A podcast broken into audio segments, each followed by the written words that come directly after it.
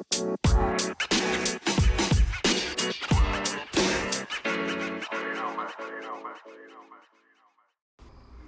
warm welcome to everybody. My name is Aston, and welcome to my channel. I'll be uploading a lot of ministry content, some preaching, some Christian apologetics, substance abuse recovery material, and some life coaching principles and strategies. So, we are continuing in John, John chapter 1, and then uh, we'll be going from verse 14 to 18. So, it's just a few verses. Um, we've been looking at this is our third session on John now, and we'll be continuing. John chapter number 1 from verse 14 to 18 reads as follows The Word became flesh and took up residence among us. We observed his glory, the glory as the one and, one and only Son from the Father, full of grace and truth. John testified concerning him and exclaimed, This was the one of whom I said, The one coming after me has surpassed me, because he existed before me. Indeed, we have all received grace after grace from his fullness. For the law was given through Moses, grace and truth came through Jesus Christ. And no one has ever seen God, the one and only Son the one who is at the Father's side, he has revealed him. So, one of the things that I enjoy about my work um, at the recovery center is that I have an opportunity to engage with people that come from addiction, but also there's some level of, um, of understanding um, if somebody comes to my office and I have a conversation with them, most times when people look at me, they would never have assumed that I come from addiction. And when I start sharing with them and engaging with them, um, there's a way of them relating to me. Now, a big question that a lot of people will ask is how does Jesus actually relate to me? We hear about Jesus, the Bible teaches and preaches about Jesus, but how does Jesus relate to me? Now, the thing that I have in common with somebody in addiction is I come from addiction. But what is the thing that God, because Jesus is God, have with us? Now, John's verses, um, verse 14, part A, actually gives us a answer in that. And we're going to see how the gospel actually embodies Jesus. So listen to this. It says, The Word became flesh and took up residence among us. So the Word um, took, became flesh and took up residence among us. So just a quick recap. We saw that Jesus is the Word, that Jesus is God, that He has created all things, and that He is life and light to the world. Life to the spiritual dead, light to the spiritual darkened. Now we see that that word becomes flesh. So the coming of Jesus is, uh, is, is not where the gospel story begins, but the coming of Jesus is the next chapter to the gospel. So the coming of Jesus is not this is where the story starts now. Here's Emmanuel, God with us. Here's Jesus. No. But it's actually the next chapter of the same book. And how we know this is because how we get part B of verses 14 actually explains that. But here's just a few points of how Jesus relates to us. Firstly, he became flesh. Jesus becomes flesh, and that's his way of relating to us. God became a man. So, um, if Jesus did not become a man, he would have not have been tempted. So, what does that mean? Well, we see that Jesus was tempted in every way, like we are, but he doesn't sin. So Jesus goes through temptation, Jesus experiences hardship, Jesus goes through challenges, Jesus is forsaken, Jesus is stabbed in the back. We see when Jesus comes uh, to uh, the tomb of Lazarus, Jesus weeps. Jesus is a man having the full man experience. So, just like I can say to somebody in addiction, I know what that feels like, Jesus can relate to us because why? He's also undergone temptation. The difference between us and Jesus is because Jesus doesn't have sin, he doesn't fall to temptation, so he doesn't sin in temptation. But we sin in temptation. The second point is um, if Jesus did not become a man, he could not be an example. Now, what does that mean? Well, the Bible gives us the holy standard of God, and the Bible gives us a moral standing. And we see the life of Jesus bringing a standard that none of us can fulfill. Because the law reveals to us that all of us are sinners. But the law also reveals the righteous standard of God and it shows us that because we are, um, that's why we need verse 4 of chapter 1, Zoe, life, because why? We are spiritually dead, and that's why we need um, His light to shine in darkness, because why? We are in that darkness, we are in spiritual darkness. So Jesus becomes the example by Him being the one that fulfills the righteous standard of God, and guess what? we now have a, a, a, a, tool, we now have a example, we now have a standard. Jesus is that standard. Jesus is that tool. Jesus is that example. I'll give you a perfect one. How many of you know those wristbands? Thank you. WWJD. And it stands for What Would Jesus Do? But the reason behind that band is so, firstly, I'll say this we are not Jesus. However, he has become an example. So every time somebody looks at that wristband, they would think about who Jesus is, how Jesus displays himself in the scripture, and how would he respond to this? Because why? We have been sanctified by the Holy Spirit, and we have Jesus as an example. He is now the standard.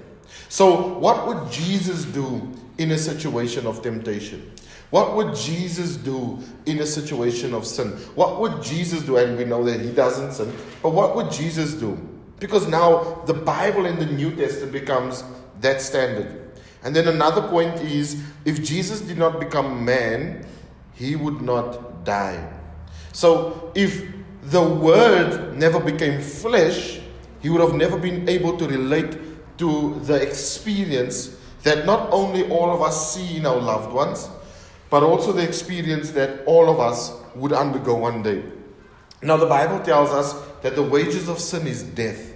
And Jesus dies not because of his sin, but because our sin is imputed in him. Jesus takes our sin, and that is why he, he utters the words when he's on the cross Eloi, Eloi, lama sabachthani. My God, my God, why has you forsaken me? That's what it means. Now, why was Jesus forsaken? Jesus, at that point in time, was forsaken because the world's sin, or the sin of the elect, is imputed upon Jesus. And as he absorbs the world's sin, God turns his back on Jesus because God turns his back on the sinner. And he absorbs the sin of the world, bringing the judgment and the condemnation for those sins. And God forsakes him. Now, here's the thing Jesus done that. Why? To engage, to atone, to pay the penalty, to redeem us back. But that's how Jesus relates to us. So, verse 14 is a big point for us because why? The Word became flesh and took up residence among us. So, why did the Word have to come flesh? Well, Jesus has, um, if Jesus wasn't a man, he wouldn't have been tempted. Um, if Jesus uh, didn't become a man, he wouldn't have been an example, nor um, would he have been able to die. Which leads us on to part B of the verse. Then it says, We observed his glory, the glory as the only, the the one and only Son from the Father, full of grace and truth. Now, there's a beautiful link that John makes to the Old Testament. And the first link that we see is Jesus and the tabernacle. Now, how and where? Well, it says, We observed his glory. Now, when the Bible speaks about glory, throughout the Bible we see there's the time of the temple and the glory of God is removed. We're going to be touching it on, on it on Sunday a little bit.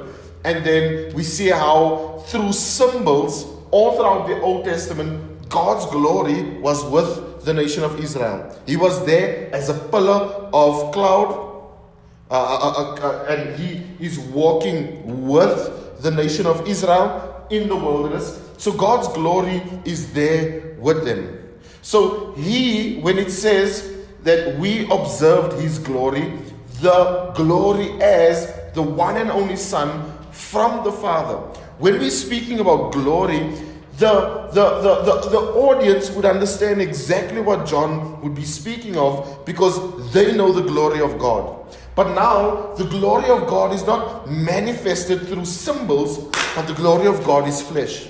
God's glory is a person embodied in Jesus, and that's what we see. So, no longer is it a place of worship like a tabernacle, but it's a relationship, and Jesus makes that possible. And then um, Jesus and the glory of God, He brings that glory.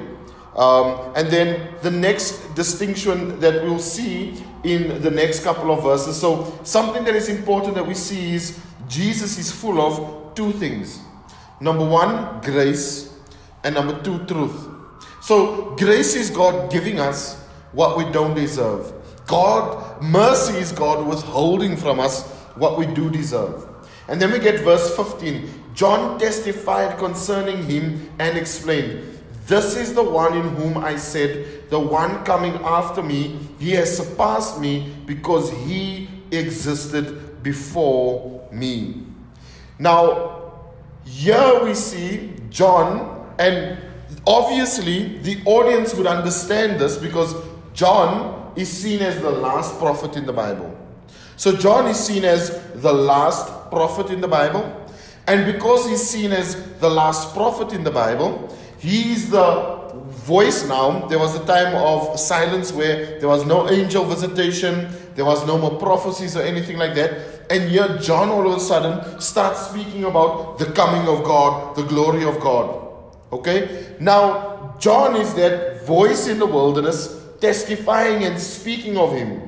But he says something that is interesting. He says this the one coming after me has surpassed me. So, John was born before Jesus, a couple of months before Jesus, and Jesus was born after. But he's saying, even though I was born first, as the last prophet, there is one more person that comes after me, but is much greater than me. So he's the one that makes the prophets great. So there's a lot of link up between the Old Testament and the New Testament. So in uh, and, and he says he because he existed before me. So John is speaking about Jesus, but Jesus was born after John. But John says he existed before me. And that takes us back to the beginning of the chapter. In the beginning was the Word. And the Word was with God, and the Word was God. Jesus was always in existence. But Jesus becomes a man for all of those things that we spoke about the temptation, him being an example, and him having to die. So when people ask you as a Christian, why did Jesus have to be a man? Do you even know why? Can you, can you point people to Bible passages to explain them why? Well, John is a good place to start. John chapter 1 is a very good place to start. Because what does verse 14 say? The Word became flesh. And He took up His residence among us. And we have that standard of Jesus as an example throughout the Bibles. That's why he needed to become flesh. We have the temptation and the life and everything that Jesus goes through, and ultimately the death, but then also the resurrection. Jesus being 100% man, he can die, but being 100% God, he can raise back to life. And then he makes another link between Jesus and the law. He says, verse 16, and if you didn't know, our church's foundation is actually verse 16 and 17. Our church is built up from these verses. Then it says, Indeed, we have all received, listen to this, grace after grace from his fullness. So, this next chapter of the gospel is about grace. But this grace of God isn't like the grace of the world that has a limit to it. So, with your license disc of your car, when your license disc is expired, they give you a month and they call it a grace period. But the Bible's grace is not a grace period, as if to say we can outrun or exhaust the grace of God. Listen to this. For indeed, we have all received grace after grace. So, this person, God, Jesus Christ, comes in the flesh and establishes and brings this grace. Now, here's the thing, and it says this from his fullness, which means his capacity has the ability to never run dry. And there's an endless supply of grace after grace after grace after grace. And then here he makes the link between Jesus and the law. He says, For the law was given through Moses, grace and truth came through Jesus Christ. So we know in the Old Testament, the Israelites get the law through Moses, and the law is God's standard of God. Uh, I love the way Sister Jasmine always uh, uh, she she uses the example. She says the law is like a mirror. It shows you that the hair is out of place, but it doesn't have the ability to put the hair in its place.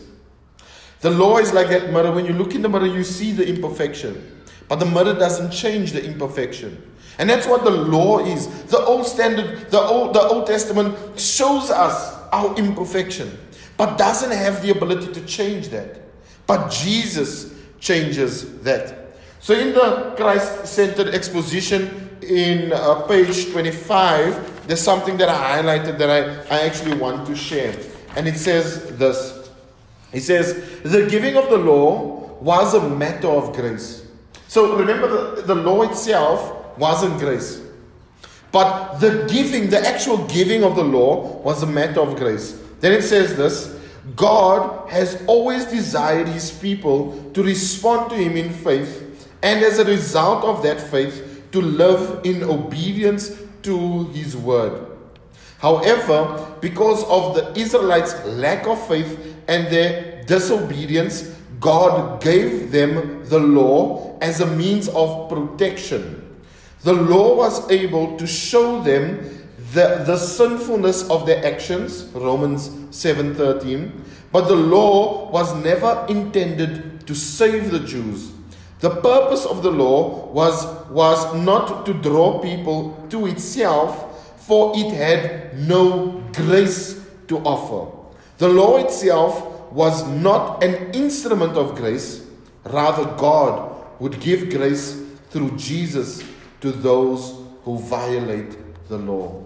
So the law points out our sin, and all of us are we've rebelled from the glorious standard of God. The law points out that we are sinners. We know that we are not Jews, the law was not given to us, but the law is still a standard that shows us God's righteousness, but points out our inability to live according to God's standard. And the grace that we find is through Jesus because God saves those that has broken the law. And Moses comes with that law, but Jesus comes with that grace. We, in the face of God, are guilty as law breakers. But through what Jesus Christ does, He brings grace and He brings truth. Verse 17 For the law was given through Moses, grace and truth came through Jesus Christ. And then verse 18 it says, No one has ever seen God, the one and only Son, the one who the one who is at the Father's side. Listen to this. He has revealed him. Now, nobody has ever seen God. Either the people that told you that they've seen God is a liar or Jesus is a liar. Now we know that Jesus had no sin, so Jesus can't lie. So anybody claiming to have seen God in the face of Scripture would be a liar. Listen to this. So I always say this if somebody says they've seen God, what we should ask them is, and you survived. You still have skin on. You saw God. When we read the book of Revelation, there's lightning and thunder, smoke around the throne. But you saw you saw God. There's, there's, there's the elders, there's the living creatures, they're bowing before him. The elders are, are, are giving him the, the, the, his praise and the worship. They're taking off their crowns, they're worshiping. The angels can't stop singing, Holy, Holy, Holy. But no, you saw God and you came back to earth and you lived to tell the tale. But what does Jesus say? Verse 18 No one, no one has ever seen God. Now, here comes the thing. If people do tell us they had seen God, what we would then ask is, what was heaven like? Or we'd look forward to hearing, well, what about the testimony we have about Jesus? Because Jesus comes from heaven, so yes, it's called the helicopter view. Because he comes from heaven, he's able to look over everything and tell us, and we can trust him because he has a helicopter view. So he comes in the flesh to relate and engage with us. So Jesus is embodied in this gospel message. And then also, he explains to us and reveals to us who the Father is. How do we know this? Listen to verse 18. No one has ever seen God, the one and only Son, the one who is at the Father's side. He has revealed him. So we can't come to the knowledge of who the Father is. We can't come to the knowledge of the Trinity apart from what we see Jesus revealing. So keep in mind when Jesus is on the Mount of Transfiguration, there's Jesus there, there's Elijah there, and there's Moses there. Each one represents a dispensation and a covenant. Elijah represents the prophets, Moses represents the law, and Jesus represents grace. And the Holy Spirit descends like a dove. It's the second time it happens. The first at Jesus' baptism, and this is the second time at the Mount of Transfiguration. Then the Holy Spirit ascends as a dove and says this This is my beloved Son, in whom I'm well pleased. Hear him speak, or listen to him. So the Holy Spirit even testifies that Jesus' testimony is true. Yet Jesus is the one that tells us that He's the only one that is at the side of the Father and is the only one that can reveal who God is. So if you want to know who God is, you need to look at the testimony of Jesus. Why? The end of verse 18 He has revealed Him. Now, here comes the thing the entire Old Testament is a makeup of stories pointing to the coming of Christ. And Jesus comes, and no longer are we waiting for the revelation of God, but He has, past tense, revealed Him. So Jesus had made the mystery known, but not in its full capacity. Because the triune God is still, there's still a mystery to it, although we can explain it to a certain degree. But what is some of the things that we see all throughout this? Well, Jesus had to become a man. He had to become a man and live in flesh. He came, he establishes the glory of God. He comes full of grace and truth. He is that tabernacle, not the tabernacle made by hands, but the actual presence of God with us. Verse 17 uh, Moses comes with that law. We know that we are all rebels from that law. We are all, the law points out the sin. Although God hasn't given us, right here now, 2021, the law, it is still a standard that points out our sin, that shows us our need for a Savior. But that Savior comes, and that Savior reveals who God is. And verse 16, from His fullness, we have received grace after grace. In Jesus, the judgment of God is satisfied. In Jesus, the redemption of humanity is satisfied. In Jesus, death is possible, but so too is the resurrection. You see, the gospel message is a redemption story, a redemption story about Jesus saving sinners. The gospel story is a promise, and Jesus is the fulfillment. You see, the gospel story is about grace. Grace from a loving, caring God that each and every one of us as sinners need. Do you see the desperate need for Jesus? Do you see Him as the Zoe, the light that shines in the darkness, the life that is in Him? Do we see Him as Emmanuel, somebody that can engage with us, with our sufferings, with our temptations? Or is Jesus just another story, like some might think? I said in the first session, how would people, how does people describe Jesus as? Well, we start to see now exactly how the picture continues. He is the beginning of all things. He is the creator. He is God. He is the Word. The Word takes up residence, tabernacles among us, becomes flesh, engages with us, and comes full with the full manifestation of God's grace. There was a man named John, verse 6, who testified about him. He was not the light, but hey, he was a witness of the light. We heard it this morning how, how darkened our understanding that we need somebody to point out to us that there is a light. How darkened the world that we are living in that we need somebody to testify. We need a witness like John to say, Here is the light, because we can't see. But now we're beginning to understand more about that light. And that light comes with the grace of God.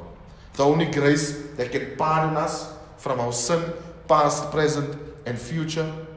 And the only grace which ultimately the gospel story ends with the resurrection of our Savior. Or not ends, but as we have it in Scripture with the resurrection of our Savior, proving that He has the ability not only to atone for our sin, but to raise us up to life.